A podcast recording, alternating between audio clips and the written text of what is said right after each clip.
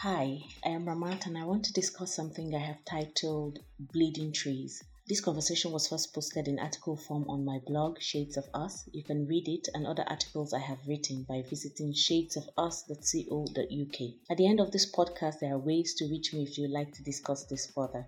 So, let's get into it.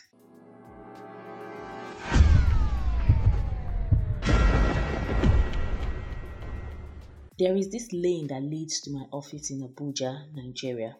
It is serene with a canopy of trees from the sidewalks and the road divider joining together to cover the road.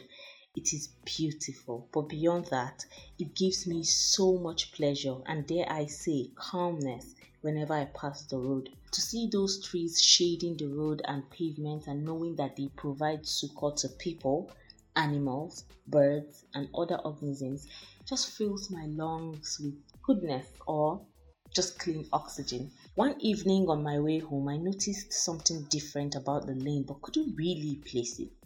It wasn't until the next morning that I realized what the problem was. The trees had been trimmed to the barest branches, and the trunk, which was usually clothed in luscious green, was exposed. I remember stopping abruptly because of how shocking it was to me. Why would they cut down the trees? I yelled at no one in particular. I had to really calm down, and analyze what I was seeing.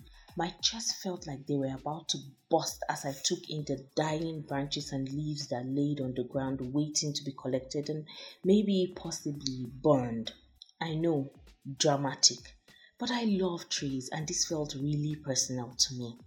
In all fairness, the trees were trimmed and not necessarily cut down, but I was sad regardless. To me, it felt like they had cut down the soul of the trees and left them raw, exposed, and bleeding.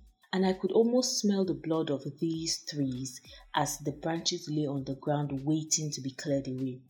I thought of the fauna that depended on it, and yes, me, and I just really didn't get it. Okay, I got it. The city council wanted to beautify the streets, but beyond that, I heard they were causing some problems for taller vehicles. And I have heard that trimming them gives room for new, maybe improved growth. But damn, I really wish they were just left alone. I know cutting trees is inevitable. We need them for a whole lot of things. I also understand that for many, trees and plants generally are wanted for things other than their existence. And for bustling cities like Abuja, trees are needed to beautify the city more than they are regarded as a life source. But some days, I just want trees or shrubs or herbs to exist just because. Can we just not cut down trees? P.S. I thought this was going to be much longer than this, but I guess this is all I wanted to say about it. What do you think? Share your comments below or via the numerous platforms I'll be mentioned in the closing credits.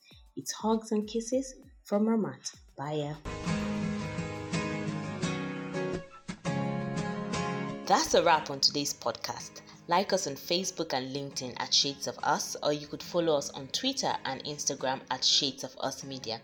Tell us any song, album, movie, or series you think will make for a great review by sending an email to shadesofuSafrica at gmail.com or a WhatsApp message to plus 234 905 912 7552. Thanks for listening. Bye.